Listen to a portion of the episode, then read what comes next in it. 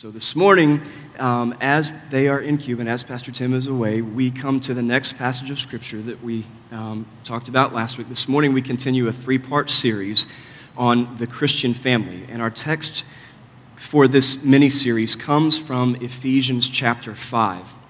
So while I'm talking, go ahead and open your Bibles to Ephesians chapter 5. If you didn't bring a Bible this morning, it's okay. These verses will be on the screen for you today. Ephesians chapter 5. Um, while you're opening your Bible, I'll give you just a brief summary of last week's message from Ephesians 5.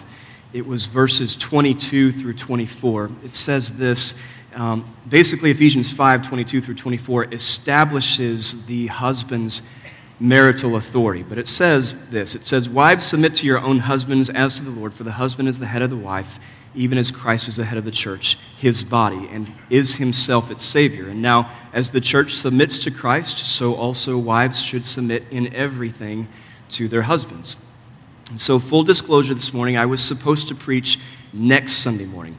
I was supposed to preach the passage of Scripture from Ephesians chapter 6, you know, the passage that was written to children and parents.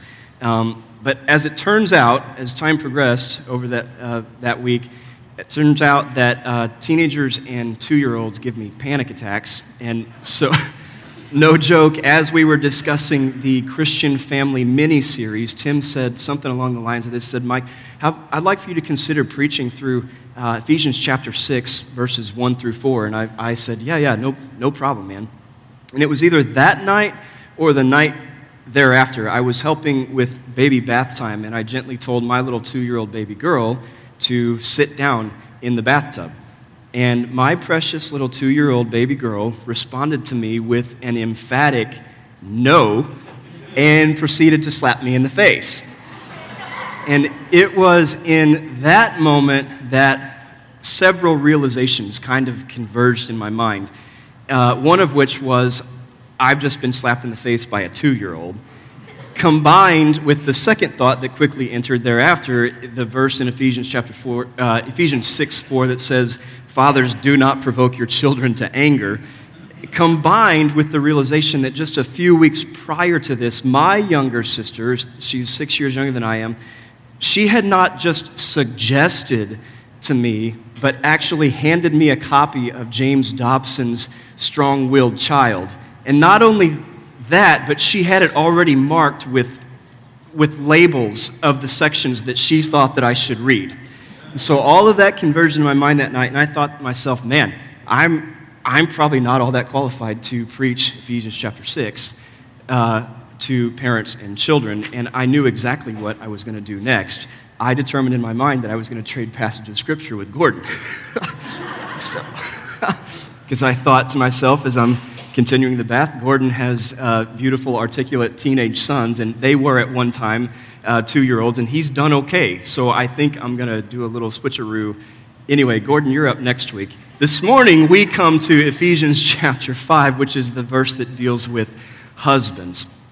And husbands, I know what you're feeling. It's like the apostolic gunship has already shot its round across the bow of our wives, and now it's like it's turning its attention towards us. And so, all of you wives out there, I want you to simply just put your hand on your husband's hand. Go ahead and do it, like right now. Put your hand on his hand. And I want you to gently look him in the eyes, and I want you to say to him, Look, husband, I made it through last Sunday. You better listen up right now. Go ahead and tell that to him. All right.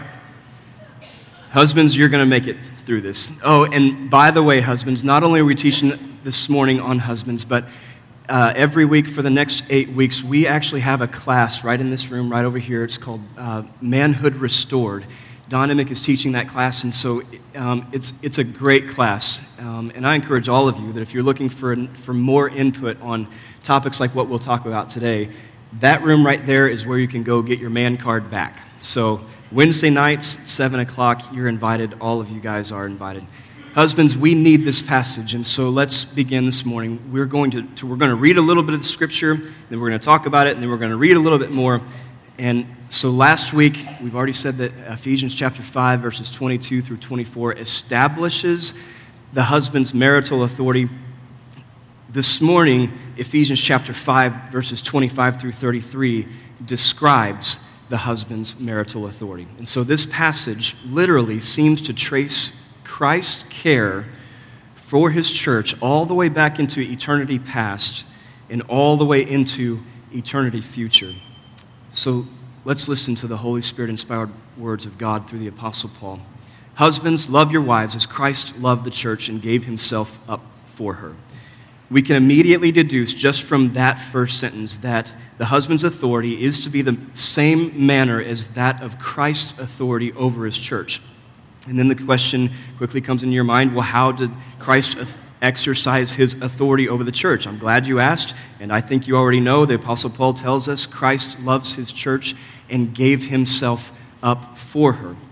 So, right away, Paul is communicating a portrayal of the gospel in our marriage relationships.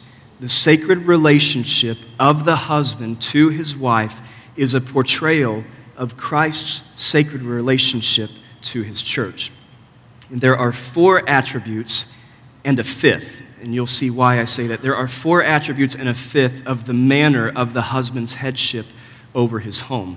The, so the manner and the, mo- and the motive of leadership has four subpoints under it. The first attribute of godly, Christ like, manly authority is sacrificial love. And Paul doesn't just suggest sacrificial love. The Apostle Paul commands husbands, under the inspiration of the Holy Spirit, to love our wives as Christ loved the church and gave himself up for her.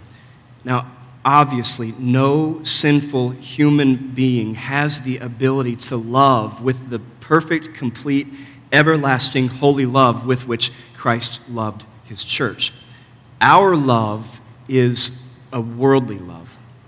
Our love um, is a worldly, broken type of love. We love those whom we deem worthy of our love. More often than not, we love characteristics such as physical attractiveness or personality or humor or prestige. And as soon as one or more of those characteristics begin to fade, so does our love for that person. As soon as our partner loses his or her appeal, that love is gone because the basis for that love is gone. But God's love is not that sort of love. God's love is a way different type of love. God loves because it is his innate nature to love that which he has created, and because the objects of his love need to be loved, not because they're attractive or that they deserve his love. 1 John 4 8 tells us literally that God is love. Husbands, those of you who profess faith in Christ, before you were ever born, God determined how and when he would demonstrate his attribute of love for you. And wives, those of you who trust in Jesus, before you were ever born, God determined how and when He would demonstrate His love for you. I want you to just stop and think about that for just a second. From eternity past, God set His love on you, and He determined to save you. Husbands, from eternity past, God loved you. Wives, from eternity past, God set his love on you. How amazing is that? We sing about God's love a lot on Sunday mornings, and sometimes it goes right over our head. But when we stop and think about the kind of love that God has for us and how undeserving we are, how unholy He is, it's absolutely amazing. And it grips, it grips my heart. I want you to just stop and, and think about that for a second as we are undeserving of His love this morning. He has set his love upon us. Let's move on. Husbands, God can command his kind of love from those who belong to him because he has given us the capacity to love as he loves in the person of Jesus Christ and through his Holy Spirit, who continually points us to the person of Christ.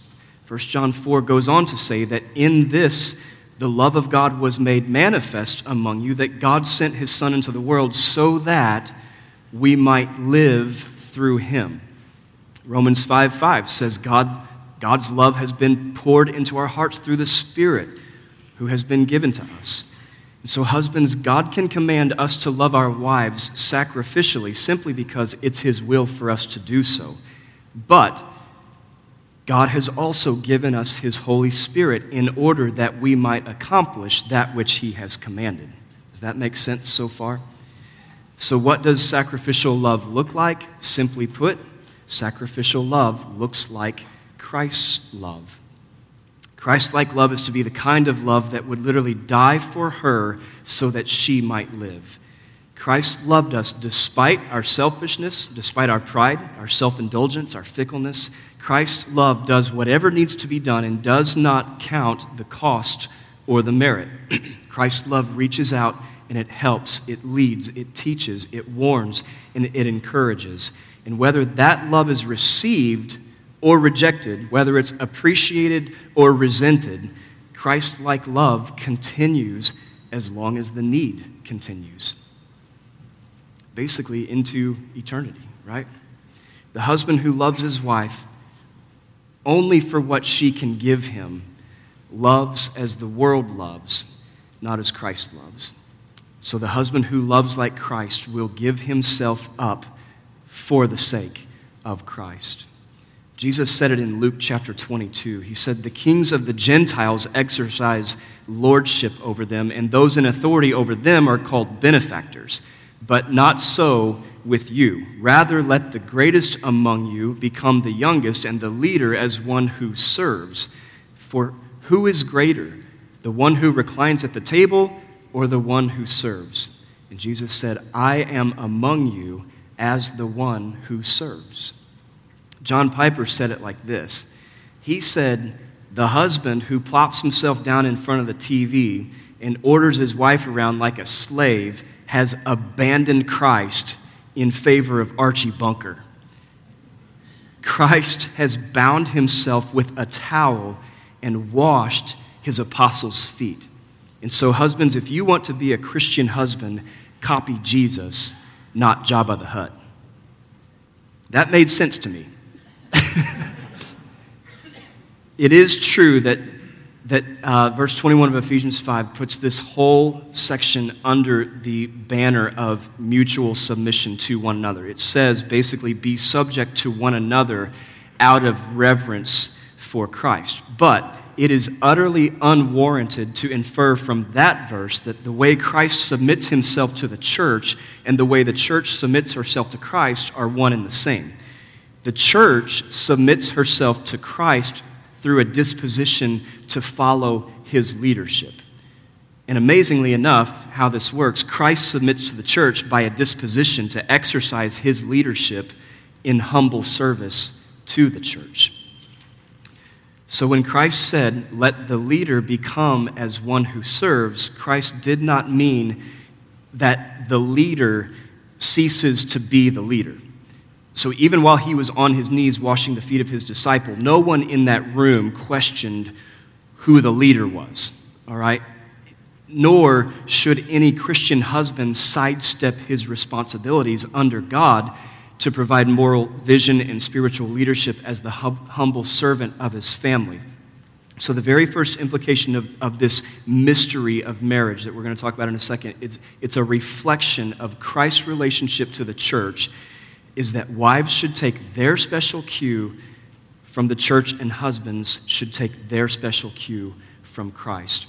So, wherever you find a marriage that looks like that, you will find two of the happiest people in the world because their lives conform to the Word of God in Scripture and the Word of God through the person of Jesus Christ. So, I might as well at this point go ahead and give you, husbands, the key to unlock the, the rest of this passage. Husbands, if I were to put it very simply, the goal of your marriage is to love and to lead like Christ.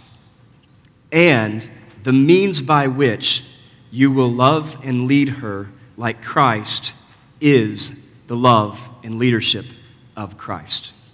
Let me say that again. The goal of your marriage is to love and to lead like Christ. And the means by which you will love and lead her like Christ is the love and leadership of Christ Himself. God sent His Son into the world so that we might live through Him. We're coming to our second point. Why did Christ love the church and why did He give Himself up for her? What was the purpose of it? Well, in the original Greek language, there is this amazing little conjunction. It's called a hina conjunction. It, it translates literally so that or in order that.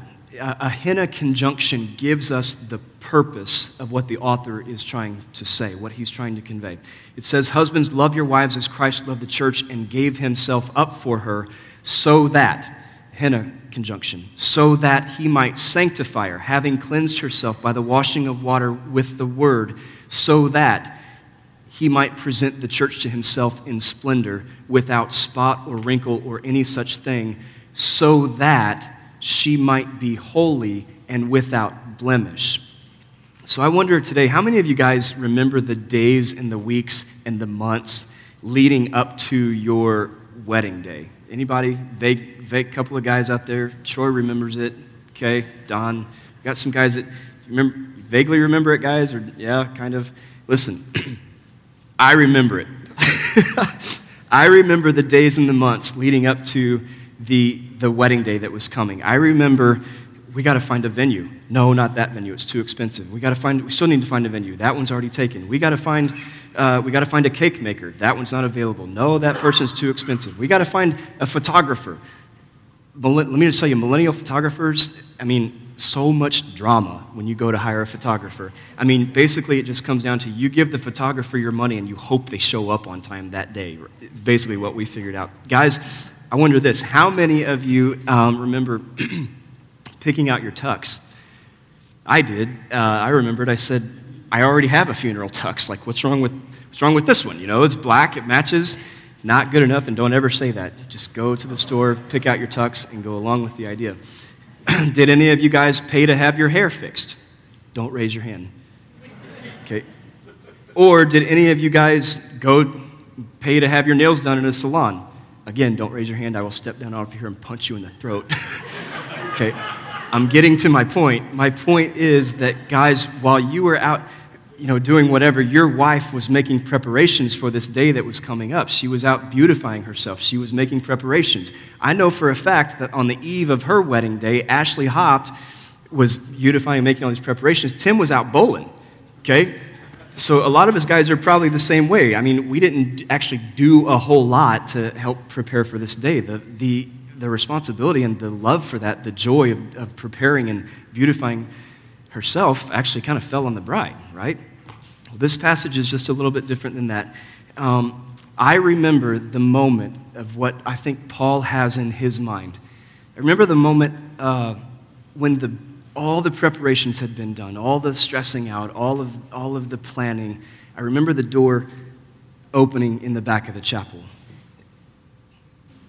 you remember that? I do. I remember that moment when sunlight coming through the back doors, there she stood, beautiful, radiant, joyful, perfect.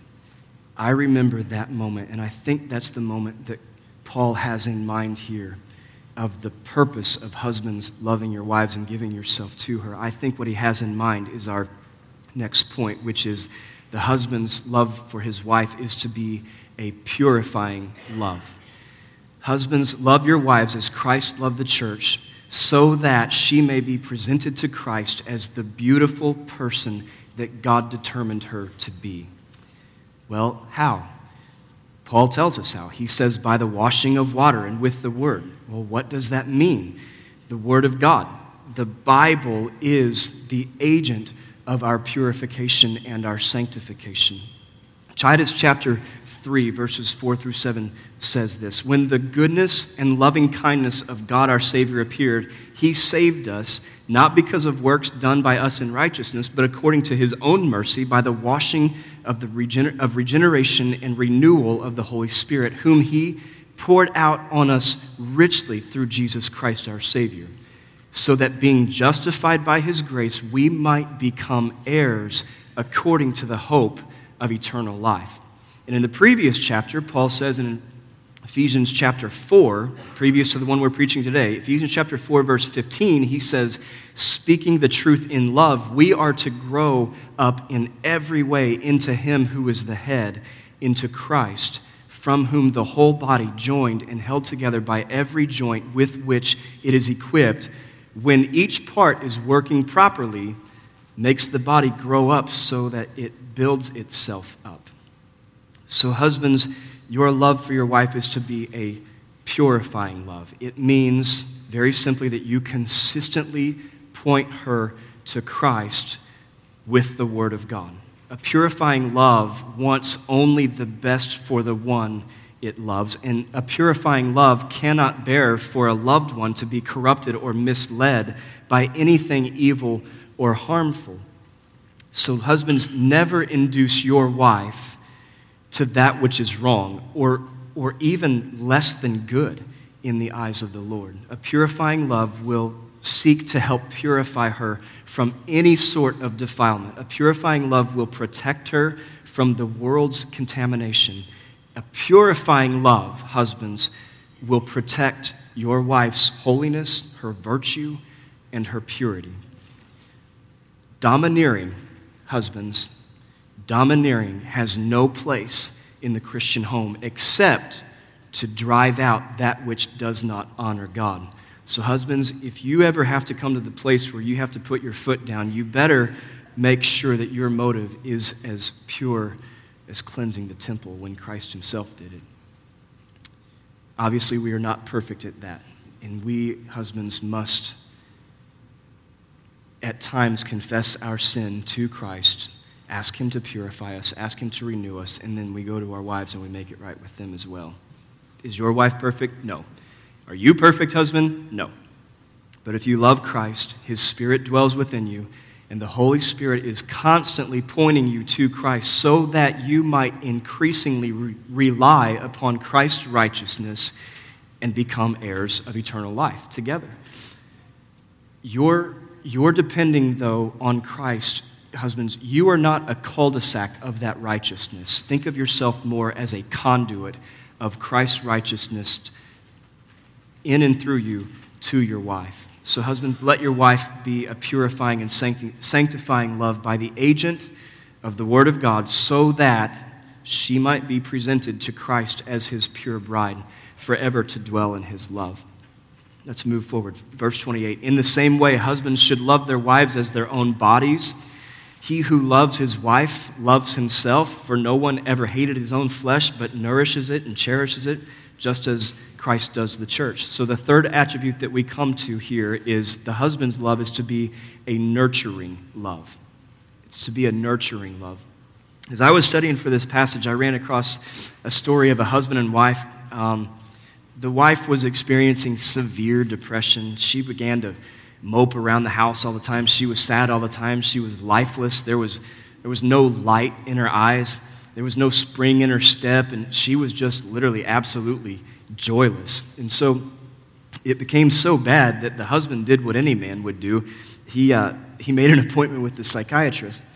And on the appointed day, the husband and the wife went to the psychiatrist's office and they sat down with the psychiatrist and they just began to converse back and forth. It wasn't too long, though, before the, the wise doctor knew exactly what the problem was. And so, without saying a word, the doctor simply just stood up. He walked over in front of the woman's chair and signaled her to stand. He took her by the hands, looked her in the eyes for an awkward 30 seconds, which is an eternity. The doctor gathered her into his arms, gave her a big, warm hug, and the husband was like absolutely amazed because all of a sudden he could literally see like this change come over over the woman. Her face softened instantly, her eyes lit up, she immediately relaxed. Her whole face was glowing, and the doctor stepped back and looked at the husband and basically said, That's, what, that's all she needed.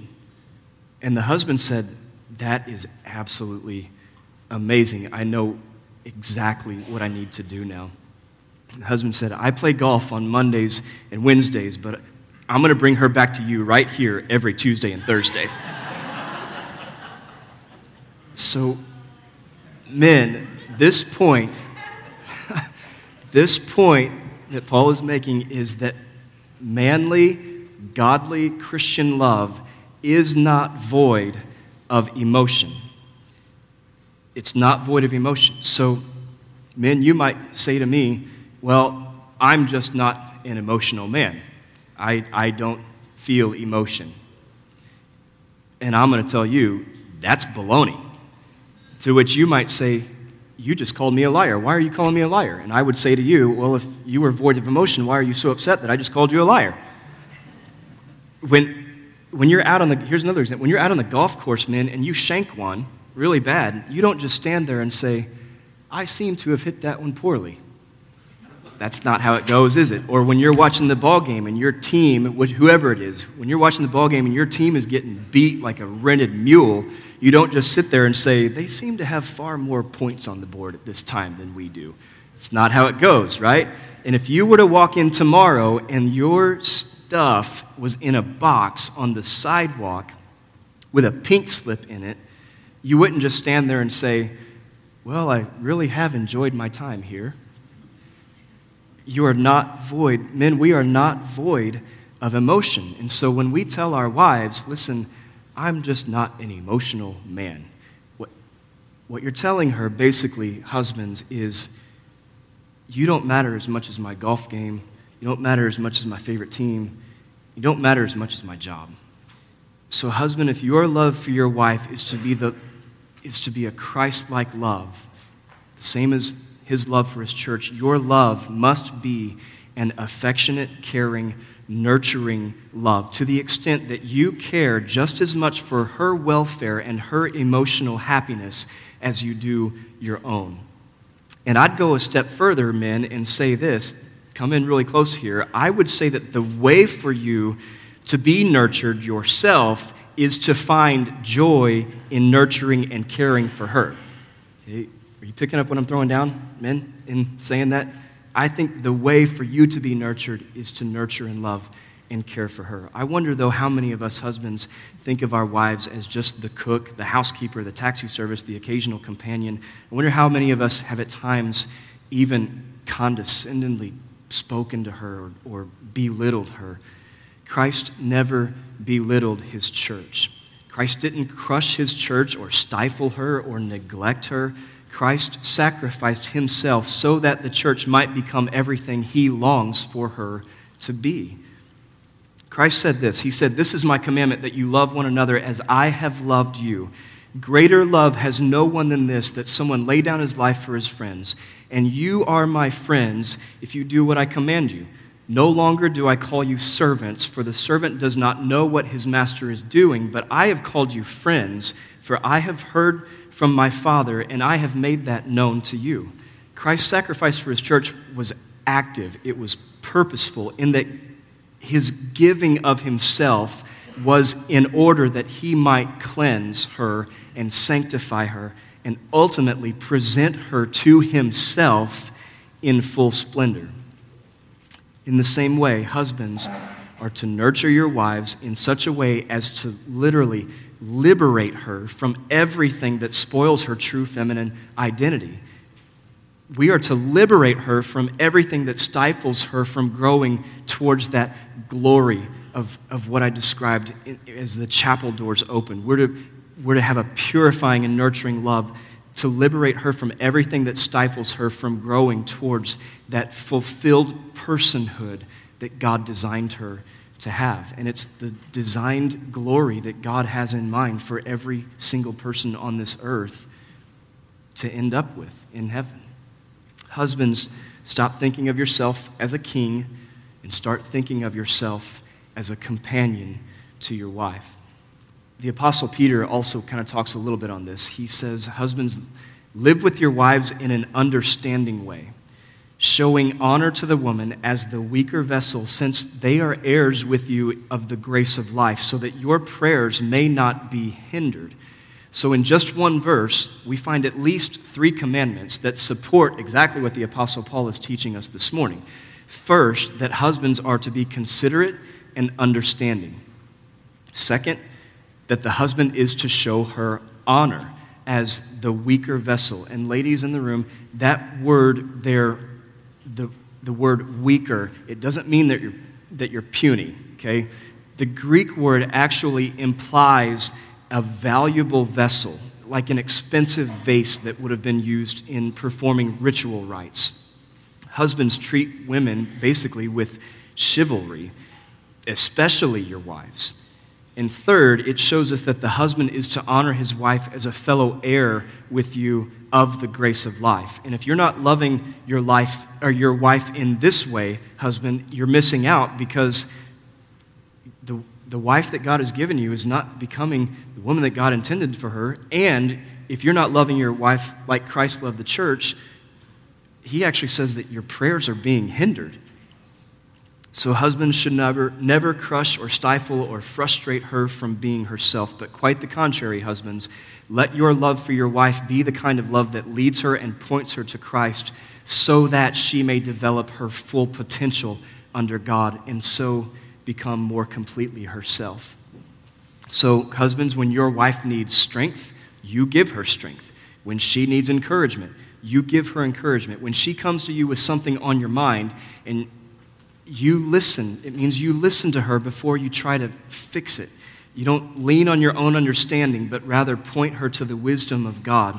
Help her carry the workload of your household. She's not your slave, husbands. She's not She's not your slave, she is your God given companion. So when she's sick, minister her back to health. Pray with her. Model for her what it looks like to be under the headship of Christ. Forgive her. Be gracious to her. Speak words of encouragement to her. To nourish your wife is to provide for her needs physically, emotionally, spiritually, basically to love her like you want to be loved yourself and by nurturing and loving her like Christ has actually loved and nurtured you. So far, the Apostle Paul has used two analogies to describe a husband's love for his wife. Namely, he has used Christ's loving sacrifice for his bride, the church, and the husband's loving care for his own body. And now Paul fuses the two of these together, and he says, um, he says that Christ's bride and that Christ's body are essentially one and the same because he says in verse 30, he says, Because we are members of Christ's body, the church. Christ has mysteriously, amazingly, miraculously somehow incorporated us into himself. Christ has made us part of himself in this profound, mysterious, indissoluble union called the church, which leads us to our fourth point. The husband's love for his wife is to be a covenantal love. Ephesians 5:31 is a quote that comes all the way from the very dawn of creation. It comes from Genesis chapter 2 and verse 24. Ephesians 5 is um, it says, Therefore, a man shall leave his father and mother and hold fast to his wife, and the two shall become one flesh. Now, at first glance, you might think that Paul is only speaking about the about the intimate bond between a husband and a wife. But Paul immediately goes on to explain the deeper meaning here. He says that the husband's love for his wife basically isn't, well, no offense, but it's not a teenage girl kind of love, okay? Uh, oh my gosh, I love him so much, which always should be followed by this week. Always. the, the husband's love for his wife is permanent, it is unbreakable, it is a covenantal love. In Genesis 2:24, um, we find God's standard for marriage. Um, and God's standard for marriage has not changed ever since the dawn of creation. One of the most common reasons that marriages fail is literally because one or both of the spouses refuse to leave father and mother. How many of you couples uh, lit a unity candle at your wedding? Did anybody? We, I think we did. I don't actually remember. If you don't, it's okay because I don't either. You know what I'm talking about, though, right? The unity candle is where, during a portion of the, the wedding ceremony, the husband and the wife go and they pick up their own candle. They pick up one candle each, and essentially they go to the candle sitting in the middle, and then they, they light the candle in the, in the middle. It becomes, you know, one flame. And then some people, like, blow each of those candles out, or some people leave them lit sitting there. The unity candle does anybody know what I'm talking about? You know, like if I need to describe it a little bit more, like your husband's hippie ex-boyfriends off to the side playing like Peter, Paul, and Mary, like where you know there's love. No, okay. I'm just speaking in generalities. Never mind any of that.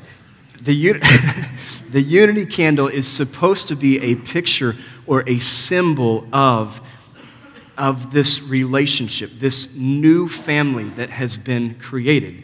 Basically, the, the former relationships are severed, and there is a new family, a new relationship created. And of course, we continue to love and to care for our parents. The Bible commands us to do so. But essentially, the parents, according to the Bible, no longer meddle in the lives of their married children. So, husband, what that basically is saying to us is no more running back to mommy and like you know, letting her pet your bottom till tell you it's special and different from everybody else's. And wives, no more running back to daddy and, and, and tattletaling on the husband, okay? There is, um, there is a leaving, like a leaving and a cleaving that Paul is describing to us here. The Greek word proskulao, the word for cleave, it literally means to be glued together. It means to be cemented together. And so husbands and wives leave the parents and they cling to one another. They break one set of ties as they establish the other. And the second tie that they, break, that they build is literally more binding than the first. God is a, covenant, a God of covenants. And when, so when you, as a couple, on your wedding day said, I do, you literally made a covenant before the Lord. And God hates broken covenants, He hates them. Malachi chapter 2 says, The Lord was witness between you and your wife of your youth. Did He not make them one with a portion of the Spirit in their union? And what was the one God seeking? He was seeking godly offspring. So guard yourself in your spirit and let none of you be faithless to the wife of your youth he goes on to say, For the man who does not love his wife but divorces her, says the Lord God of Israel, he covers his garments with violence, says the Lord of hosts. So guard yourself in your spirit and do not be faithless. Voddie Baucham said it like this He said, Husbands, love your wife. The Bible commands you to love your wife. The Bible says, love your neighbor as yourself. And your, na- your wife is your closest neighbor. So love your wife. And you might say, this is still Voddie Baucham. He says, yeah, well, she's not even my closest neighbor. I moved out. Vodi says, that's fine. Jesus said, by all this, men, by all this, all men will know that you are my disciples, that you have love for one another. So love your wife because she's your sister in Christ. Well, I don't even know if she's saved. That's fine. The Bible says, love your enemies. Voddie said it is absolutely inexcusable for a man who follows Christ to stop loving his wife. It's a choice, it's an act of the will, and we walk away because we don't have a biblical worldview. So, husbands and wives are not to be quick to divorce one another because of wrongdoings on one side or the other, not even for unfaithfulness, according to Malachi. So, let me ask you something, Christ follower all of us, has Christ ever refused to forgive you? Has Christ ever abandoned you? Has Christ ever broken a promise to you? And I can answer that for you. No, he has not, ever. Husbands and wives, you have given God a million reasons to not love you. And yet, in this story called life, we are the covenant breakers to him, and he is the promise keeper to us, the covenant fulfiller. God revealed his very nature to us in this way that he is love. He is a covenant keeper. He will not break a covenant that he himself has sealed with his own blood. He has basically said to all of us in the room, I will never leave you or forsake you. And if that statement that Christ has said to us, I will never leave you or forsake you, if that hasn't gripped your soul and transformed you from the inside out, causing you and motivating you to love your wife with an unbreakable love, it's a very good indication, husbands, that you yourself are not under God's covenant. The sacred covenant relationship of the husband to his wife is grounded and it grows in the soil of Christ's sacred covenant relationship to his church, to us. And so, husbands, if your wife knows by your word and by your deed that your promise to her is grounded in something deeper than her, if she knows that you are desperately trusting, believing, depending upon Christ, I promise you, she will see it and she will know that she is safe and loved and she will trust your loving leadership. So let's summarize this far and land this plane. In chapters 1 and 4 of Ephesians, Paul outlines the new standard by which God's new society is to function. Basically, that unity and purity are indispensable to a life worthy and fitting of the church's new status under God. But practically speaking, how do we live in unity and purity? Well, Paul tells us in submission and love love that is literally born of the obedience of faith in Christ. Ephesians chapter 5, verses 22 through 24, which was last week, establishes the husband's marital authority. Today's passage of Scripture, verses 25 through 33, describe the husband's marital authority, which is born of transformative love. The sacred relationship of the, of the husband to his wife is a portrayal of Christ's sacred relationship to his church. But then Paul goes on to say, he says this, guys, I know this seems like a mystery, but you have a brand new identity in Christ Jesus. Paul gives us the motive for loving our wives in verses 32 and 33. He says this This mystery is profound, and I am saying that it refers to Christ and the church. However, let each one of you love his wife as himself, and let the wife see that she respects her husband. So I conclude from this entire passage of Scripture, from last week, from this week, I conclude that what we have on our hands is not a marriage crisis in the Christian community. I conclude that what we have is a faith crisis.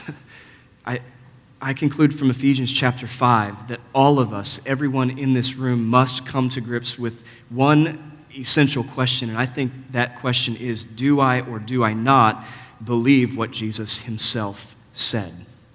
Well, what did Jesus himself say? Well, let's just look at one thing that he said.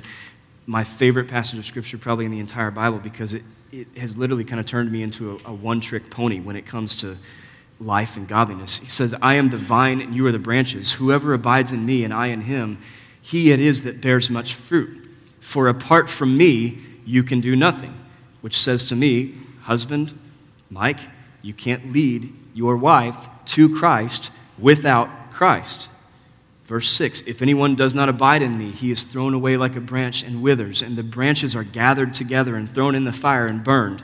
Husbands, apart from Christ, you're never going to find fulfillment, not in this life, and Jesus says, certainly not in the next. Verse 9 As the Father has loved me, so I have loved you. Abide in my love if you keep my commandments. Well, what are Christ's commandments? Well, they are commandments such as abide in me. You will abide in my love, just as I have kept my Father's commandments and abide in his love. These things I have spoken to you, and here's another hina conjunction. He says, These things I have spoken to you, so that my joy may be in you, and so that your joy may be full. This is my commandment, that you love one another as I have loved you. There's a commandment right there. Love one another as I have loved you. And how did Christ love us? Well, he says, Greater love hath no one than this, that someone lay down his life for his friends. And you are my friends if you do what I command you. Again, what does he command us? He commands us to abide in him, to trust in him. Verse 15 No longer do I call you servants, for the servant does not know what his master is doing Husbands, your wife isn't your servant. Jesus says, I have called you friends, for all that I have heard from my Father I have made known to you. I think there's a picture of Christ's equality and submission to God the Father. Verse 16, you did not choose me, but I chose you and appointed you that you should go out and bear fruit, and that your fruit should abide. And I want you to remember that statement right there because we're going to come back to that statement and make one more point for, to set us up for next week's sermon. So that, there's another purpose clause, whatever you ask in my Father's name, he may give it to you. And he finalizes it and says, These things I command you, so that you will love one another. Here's what I think I think the whole point of Ephesians chapter 5 is that husbands, we cannot love, truly love, and wives, you cannot submit, truly submit, unless husbands and wives are abiding in Christ. And if deep down you doubt the reality and the authority of Christ, if Christ's sacrificial, purifying, carifying, unbreakable love hasn't captured your attention and transformed your affections, wives, you cannot submit in a godly way. And husbands, you cannot love and lead in a godly, honoring way. And I have to remind myself that I'm supposed to be speaking to only the husbands in the room today. So let me rephrase it. Husbands, ultimately, your marriage depends upon your dependence and obedience to Jesus Christ. A husband's greatest motive for loving, purifying, protecting, and caring for his wife is Christ's love, purifying, protecting, and caring for his own bride, and mutually submissive because those virtues characterize the relationship of Christ and his church. So we sang it earlier today. Husbands, though, the point of one of the points of this is that you are in a way, you are the lion and the lamb of your marriage. Marriage is a picture of Christ as the lion and the lamb to his church. And so our final point is this when Christian husbands and wives walk in the power of the Spirit, yield to his word, and in and his control, and they are mutually submissive, and they are the happiest couples in the world you'll ever meet. And their submission and love will bring it will bring their children many, many blessings. The next point is this that a wife's godly submission and the husband's godly love and leadership is a generational love, meaning that your kids, husbands and wives, will see the love of Christ because your marriage portrays the love of Christ, and they will grow up as godly offspring. So, more on that next week, but I want you to take heart, husbands and wives. God is a covenant keeper, He will finish what He initiated in you. Because he who commands us is faithful, he will surely do it. And so then, since we are surrounded by so great a cloud of witnesses, let us also lay aside every weight and sin which clings so closely, and let us run with endurance the race that is set before us, looking to Jesus, the founder and perfecter of our faith, who, for the joy that was set before him, endured the cross, despising the shame, and is seated right now at the right hand throne of God.